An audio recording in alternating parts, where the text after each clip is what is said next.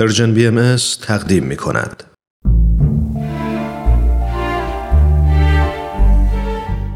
آفتاب بینش. شنوندگان عزیز رادیو پیام دوست با درود. رامان شکیب هستم. به برنامه آفتاب بینش بسیار خوش اومدید.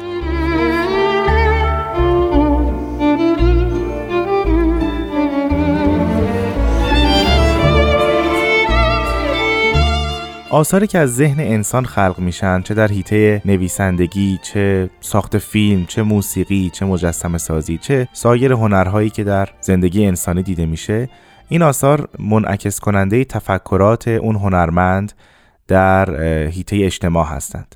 یعنی هر فردی با مطالعه و مشاهده و ارتباط با این آثار می‌تونه به صورت مستقیم با تفکرات اون بزرگان ارتباط برقرار کنه و اونها رو بهتر بشناسه و اگر اندیشه یا کلام نوینی در ذهن اونها وجود داشته که در این آثار منعکس شده اونها رو مستقیما خودش بخونه و در موردشون تحقیق و تفحص کنه. فلواقع بزرگترین معجزه هر دین فارغ از تمام داستانهایی که در کتابهای مختلف ذکر میشه همان کلام الهی است. کلامی که سبب انقلابات روحانی در افراد میگرده و خلقی بدی و آفرینش نوین به همراه داره که افراد از طریق کلام الهی می‌تونن مقدمات پیشرفت روح خودشون رو فراهم کنن و این مفاهیم رو در اختیار دیگران هم از طریق همون کتاب قرار بدن. در برنامه آفتاب بینش ما تلاش می‌کنیم کتاب های باهایی رو به شما عزیزان معرفی کنیم که فلواقع منعکس کننده آیات الهی هستند و تمام تفکرات شارعین دیانت بابی و باهایی در اونها منعکس شده و مندمج گشته.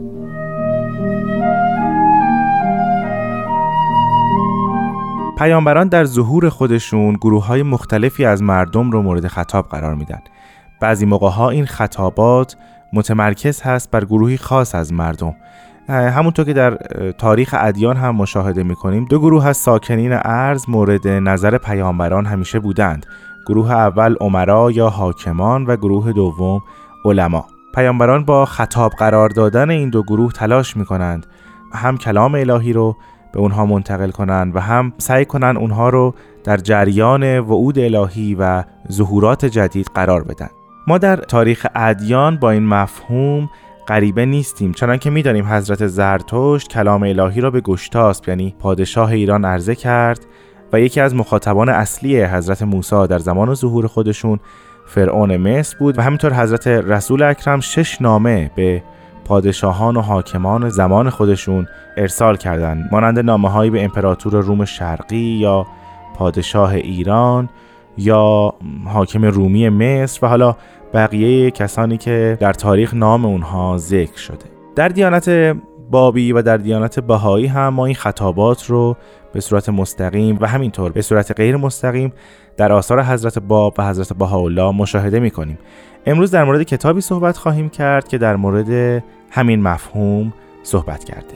نام این کتاب هست الواح حضرت بهاءالله الملوک و رؤسا این کتاب در کشور برزیل در سال 1983 یعنی در رزوان 140 بدی به چاپ رسیده و در مورد الواحی است از حضرت بهاءالله خطاب ملوک و رؤسای عالم. تعداد این افراد و پادشاهان که حضرت بهاءالله اونها رو مورد خطاب قرار دادند زیاد هست. و من نام اونها رو اگر بخوام به صورت مختصر ذکر کنم شامل ناصر الدین شاه میشه ناپل اون سوم الکساندر دوم تزار روس ملکه ویکتوریا آلی پاشا ویلهلم اول پادشاه پروس فرانسوا جوزف. همینطور خطاباتی حضرت حالا دارن به ملوک آمریکا و یا به سایر بزرگان دینی و همینطور سیاسی زمان خودشون.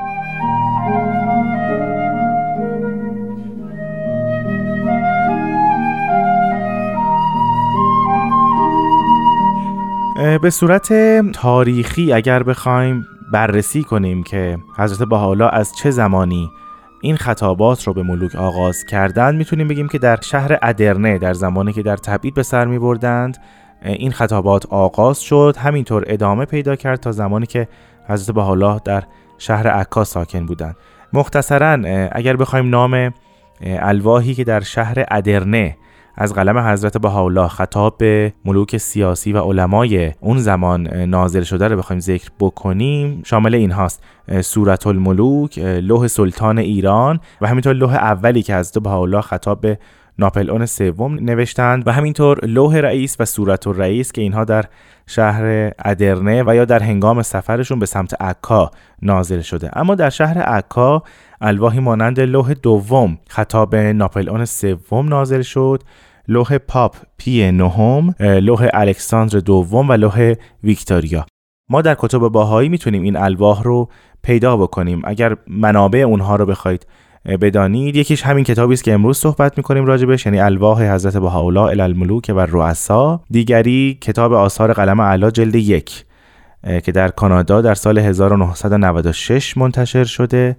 بخشی به نام کتاب مبین که این کتاب مبین شامل لوح پاپ پی نهم هست لوح ملک پاریس لوح ملک روس لوح ملکه ویکتوریا، لوح خطاب ناصر شاه و لوح رئیس عربی یا همون صورت رئیس که ما قبلا در این برنامه در موردش صحبت کردیم. منبع دیگری که می‌تونید الواح نازله خطاب ملوک و رؤسا رو در اون پیدا بکنید کتابی است با همین نام به نام الواح نازله خطاب ملوک و رؤسای ارز که در شهر تهران در سال 124 بعدی یا هلوهوش 1346 47 هجری شمسی منتشر شده و کتاب بعدی که از مهمترین اونهاست که در همین برنامه ما راجبش صحبت کردیم کتاب مستطاب اقدس امول کتاب دیانت باهایی است. همونطور که گفتم در کتاب مستطاب اقدس حضرت بهاءالله خطاباتی دارند به ملوک و رؤسای ارز برای نمونه. در این کتاب خطابی است به فرانسوا جوزف پادشاه اتریش و مجارستان. همینطور خطاب به گیوم اول یا ویلهلم اول پادشاه پروس و بعدها امپراتور آلمان. خطاباتی قابل مشاهده است. همینطور حضرت بهاءالله در کتاب مستطاب اقدس سلطان عبدالعزیز پادشاه عثمانی رو مورد خطاب قرار دادند و خطابات دیگر هم ما می‌تونیم پیدا کنیم مانند خطاب اعضای پارلمان ها یا قسیسان و رهبانان یا رؤسای مذاهب و به طور عام فلاسفه و علما. حضرت بهاءالله در نامه ها و الواح خودشون اهداف مختلفی رو دنبال می‌کردند که به نظر می‌رسه مهمترین اونها اعلان ظهور و رسالت خودشون هست در این زمان. بعد از اون میشه اهداف دیگری رو دنبال کرد مانند انتظاراتی که مظهر ظهور یا پیامبر داره از اولیای امور که در ابتدا شامل تعلیم و تفهیم مملکت داری به اونهاست و بعد بیان شروط سلطنت و حکومت و بعد از اون وظایفی که بر عهده دارن در قبال مردمانشون در هر مملکت.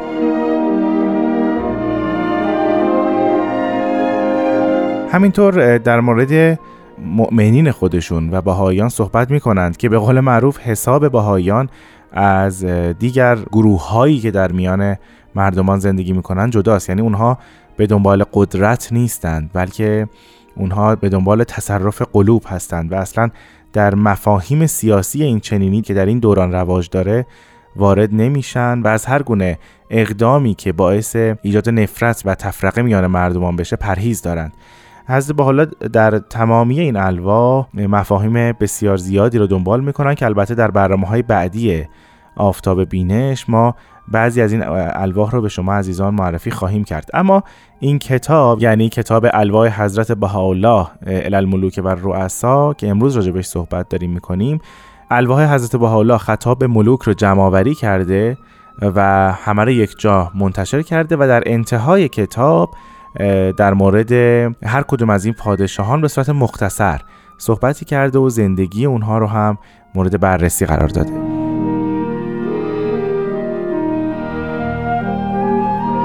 اما بد نیست در مورد این صحبت کنیم که حضرت بهاءالله در الواحشون خطاب به ملوک چه مزامین تازه ای رو بیان فرمودند. یکی از مهمترین اونها و جالبترین اونها دعوت به صلح یعنی صلح عمومی و کاهش تسلیحاته. یعنی حضرت بهاءالله از بزرگان سیاسی درخواست کردند که از تولید تسلیحات جنگیشون کم کنن و به سمت صلح عمومی حرکت کنن و در این راه در الواح دیگرشون راه های ایجاد صلح رو هم ذکر می‌کنم. نکته دیگری که بسیار جالب هست این است که حضرت بهاءالله در الواح ملوک راجب این صحبت می‌کنند که فقرا و ضعفا امانت الهی هستند. و باید در حق اونها انفاق و ارفاق صورت بگیره و این رو از ملوک می‌خوان این رو از پادشاهان می‌خوان. همینطور تأکیدی دارند راجع به حقوقی که پناهندگان در هر کشور دارند. برای نمونه در سوره ملوک ذکر می‌کنند که ظلم نکنید به کسانی که مهاجرت کردن به کشور شما و در کشور شما دارن زندگی می‌کنن. نکته بعدی که ما در این الواح می‌بینیم اعلام حقوق و آزادی بشره. و یکی از راه های اون حکم القاء بردگی است. همونطور که می‌دونید در دیانت باهایی حکم بردگی از میان برداشته شده و دیگر این حکم وجود ندارد. البته حضرت بهاءالله در این الواح انذاراتی هم خطاب ملوک دارند. برای نمونه در لوحی که خطاب ویلهلم اول نازل فرمودند ذکر می کنند که اگر به نصایح الهی گوش داده نشه فریاد و هنین و ناله مردمان رو از کنار رود راین میشنوند و همینطور عاقبت سیاه برلین شهر برلین در کشور آلمان رو هم ذکر می‌کنند که بعدها در سالهای بعد همین اتفاق در کشور آلمان افتاد. به طور کلی حضرت بهاءالله در الواح ملوک تلاش می‌کنند که پادشاهان و زعما و حکمای عرصه سیاست رو توجهشون رو به این نکته معطوف کنند که هدف اصلی اونها ایجاد صلح و اتحاد میان مردمان و کشورهاست نه تفرق افکنی و جنگ و خونریزی اونها بر طبق نصایح الهی و راهکارهایی که در کتب الهی وجود داره باید باعث ایجاد وحدت بشن و باید به زیر دستان کمک کنند و به پیشرفت تک تک آهاد هر مملکت یاری برسونند. خب شنوندگان عزیز به پایان برنامه آفتاب بینش رسیدیم. تا هفته بعد و کتابی دیگر با شما عزیزان خداحافظی می‌کنم. خدا نگهدار.